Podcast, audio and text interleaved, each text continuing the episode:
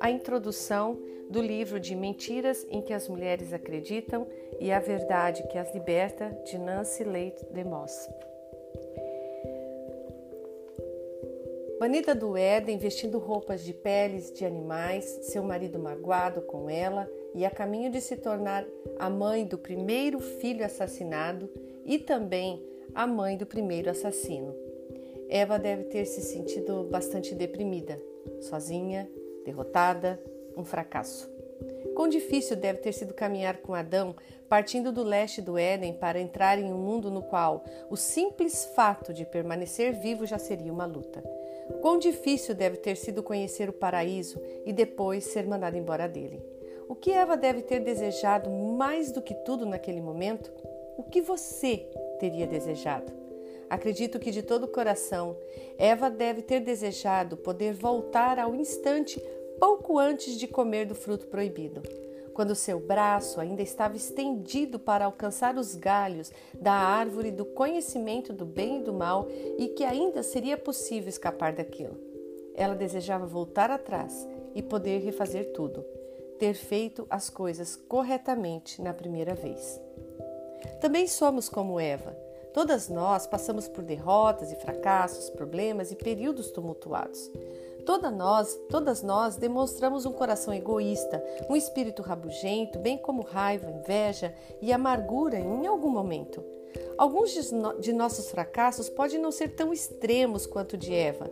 Não são eventos públicos e catastróficos. Talvez sejam apenas pequenos lapsos, mas ainda revelam o quão longe os nossos corações estão de onde deveriam estar. E desejamos refazer tudo, ter vidas de harmonia e paz. Sempre que lidero uma conferência de mulheres, peço que cada mulher preencha um cartão de oração para que nossa equipe de oração possa interceder por elas durante o fim de semana. Após a conferência, levo os cartões para casa e os leio. Em mais de uma ocasião, me peguei chorando por causa desses cartões, com o coração pesado por muitas mulheres cristãs cujas vidas estão em frangalhos. Mulheres cujos casamentos estão por um fio, mulheres cujos corações doem pelos filhos, mulheres que estão sobrecarregadas com as falhas e feridas do passado, mulheres com intensas lutas pessoais, mulheres cheias de dúvidas, confusas sobre suas vidas espirituais. Essas mulheres são mulheres de carne e osso. Suas histórias são reais. Muitas frequentam a igreja durante toda a vida. Algumas delas frequentam a mesma igreja que você. Uma delas pode ser a professora do seu filho na escola dominical. Algumas frequentam o grupo de estudo bíblico toda semana ou podem até ser líderes desse grupo. Na maioria dos casos, você jamais seria capaz de adivinhar o que se passa dentro de seus corações quando lhes perguntam como estão, sorriem e dizem, tudo bem. Mas são histórias dessas mulheres que me fornecem o ímpeto para escrever esse livro. Por favor, entenda que esses não são testemunhos isolados. Não estou falando de mulheres radicais e problemáticas.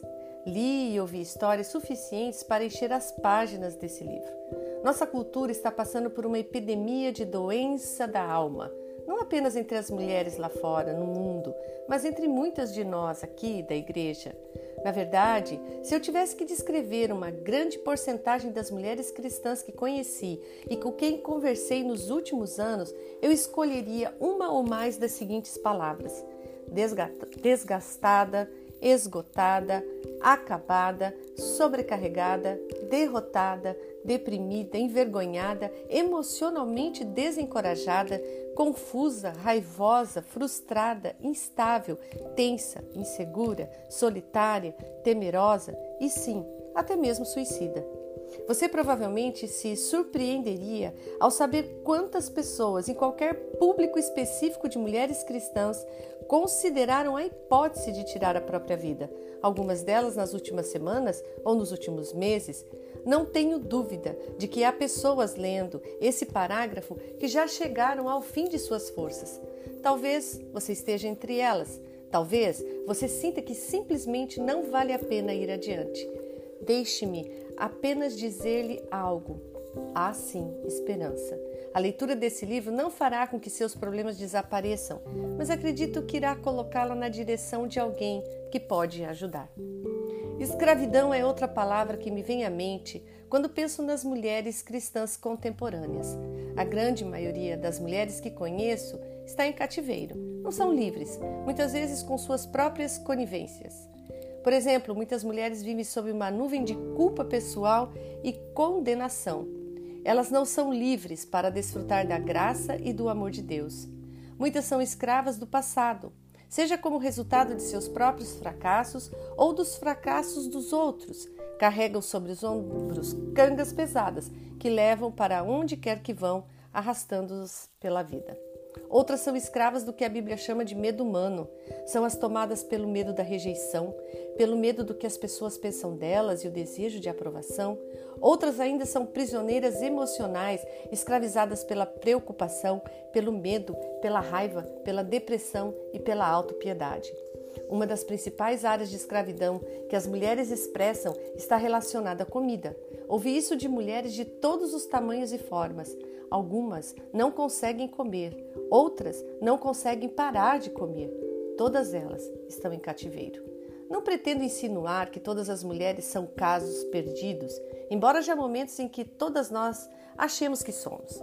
Mas estou dizendo que, em geral, as mulheres cristãs estão com problemas, problemas profundos, os tipos de problemas que requerem mais do que remédios e soluções superficiais. Quando nos voltamos para as Escrituras, elas nos lembram que Deus não pretendia que as coisas fossem assim.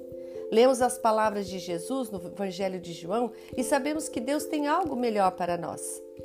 Em João dez dez diz: "Eu vim para que tenham vida e a tenham em abundância, em plenitude." Olhando para a sua vida, você diria que está experimentando a vida plena que Jesus veio dar? Ou você se vê apenas existindo, enfrentando, lutando, sobrevivendo? Eu não estou perguntando se você tem uma vida livre de problemas. Na verdade, algumas das mulheres mais cheias de alegria que conheço são mulheres que estão vivendo casamentos dolorosamente difíceis, que choraram ao lado da sepultura de um filho ou de uma filha, que foram diagnosticadas com câncer ou que ainda cuidam de um pai idoso com Alzheimer. Mas de alguma forma, em meio aos problemas e à dor, elas descobriram uma fonte de vida que lhes permite atravessar o vale com paz, com confiança e integridade. E você? Você se identifica com alguma das mulheres cujas histórias compartilhei? Existem áreas de escravidão em sua vida? E se eu lhe dissesse que, em vez de ser infeliz, frustrada e em cativeiro, você pode ser livre, confiante, alegre, graciosa, satisfeita, serena, amorosa, estável, radiante? Essas palavras descrevem o tipo de mulher que você gostaria de se tornar?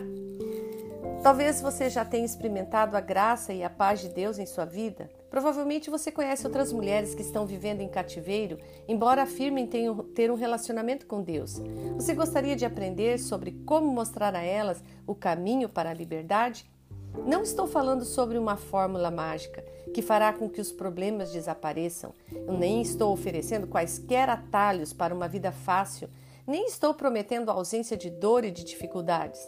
A vida é dura, não há maneira de contornar isso. Mas eu estou falando sobre passar pelas realidades da vida. Problemas como rejeição, perda, decepção, feridas e até morte, em liberdade e em alegria. Você diz: é isso que eu quero, quero isso para mim, quero isso para outras mulheres que conheço. Por onde começamos? Ao longo de anos sofrendo ao lado de mulheres por causa de seus fardos e problemas e buscando respostas reais na palavra de Deus, cheguei a uma conclusão simples, mas profunda, sobre a raiz da maior parte das nossas lutas. Mentiram para você e para mim. Nós fomos enganadas. Nas páginas seguintes, convido você a dar um passeio comigo de volta ao local em que todos os nossos problemas começaram, o Jardim do Éden, a primeira casa de Adão e Eva, um ambiente perfeito e ideal. O que aconteceu nesse cenário tem hoje um inevitável resultado na vida de cada uma de nós como mulheres. Quero que você veja como uma mentira foi o ponto de partida para todos os problemas na história do universo. Eva escutou essa mentira, acreditou nela e agiu de acordo com ela. Cada problema, Cada guerra, cada ferida, cada relacionamento despedaçado, cada mágoa, tudo remonta a uma simples mentira. Como as mentiras costumam fazer, essa primeira mentira cresceu e gerou mais mentiras. Eva acreditou na mentira e nós, as filhas de Eva, seguimos seus passos, escutando, acreditando e agindo de acordo com uma mentira após a, a, a outra. Ao longo desse livro, você encontrará anotações fictícias do diário de Eva. Elas se destinam a sugerir alguma das mentiras às quais Eva pode ter sido vulnerável em diferentes períodos de sua vida. O diário dela pode até parecer um pouco com o seu em alguns trechos. As mentiras que têm confrontado as mulheres de todas as eras são impossíveis de enumerar, mas algumas delas parecem afligir particularmente as mulheres cristãs em nossos dias. Meu objetivo neste livro é expor essas mentiras pelo que elas realmente são. Algumas das mentiras que vamos enfrentar são tão amplamente aceitas que você pode ter dificuldade em reconhecê-las como mentira. Mas as melhores mentiras são aquelas que mais se parecem com a verdade. As mais novas mentiras são as mais antigas. Além de expor algumas das mentiras mais comumente aceitas por mulheres cristãs, quero tirar a máscara daquele que nos diz essas mentiras. Satanás se apresenta como um anjo de luz, segundo Coríntios onze, catorze. Promete felicidade e finge querer o melhor para nós, mas ele é enganador e destruidor e está determinado a destronar a Deus, levando-nos a nos alinhar a ele contra Deus. Quero que você veja como ele pode ter usado algumas das mais sutis mentiras ou meias verdades para enganar e destruir você e aqueles que você ama. Mas devemos fazer mais do que identificar o enganador e suas mentiras. Quero apresentar a você o poder da verdade e mostrar-lhe como acreditar e agir de acordo com a verdade.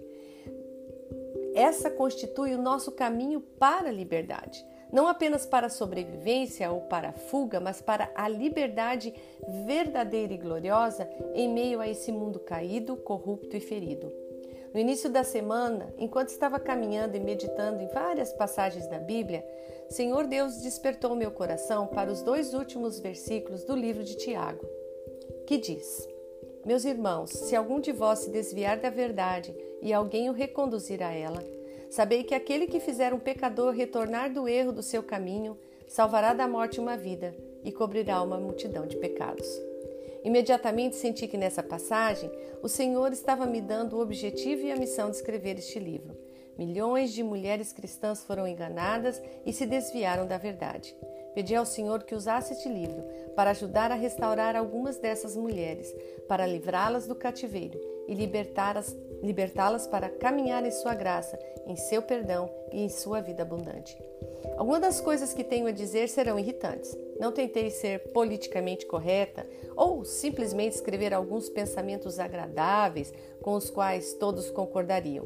Em minha opinião, só a cirurgia radical, isto é, um ajuste radical de nossa forma de pensar, chegará à raiz de nossos corações doentes e nos curará. Às vezes a verdade dói, dificilmente ela é popular. Mas eu não seria amorosa ou bondosa se falhasse em compartilhar com você a verdade que pode libertá-la. Duas histórias testemunham o poder da verdade. Estou livre. Eu tinha perdido a esperança de que isso era possível, mas Deus me libertou completamente de anos de escravidão. Essas foram as palavras de uma jovem esposa em um encontro informal em que ela começou a compartilhar comigo o que Deus vem realizando em sua vida. Ela me contou como havia sido escrava de certo hábito desde que tinha treze anos de idade.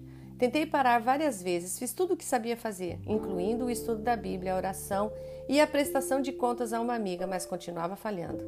Quando eu estragava tudo, confessava meu pecado e pedia perdão a Deus, mas no fundo do coração sabia que iria cair de novo, simplesmente não conseguia parar. Essa mulher é cristã há muitos anos. Ela e o marido participam ativamente do ministério cristão.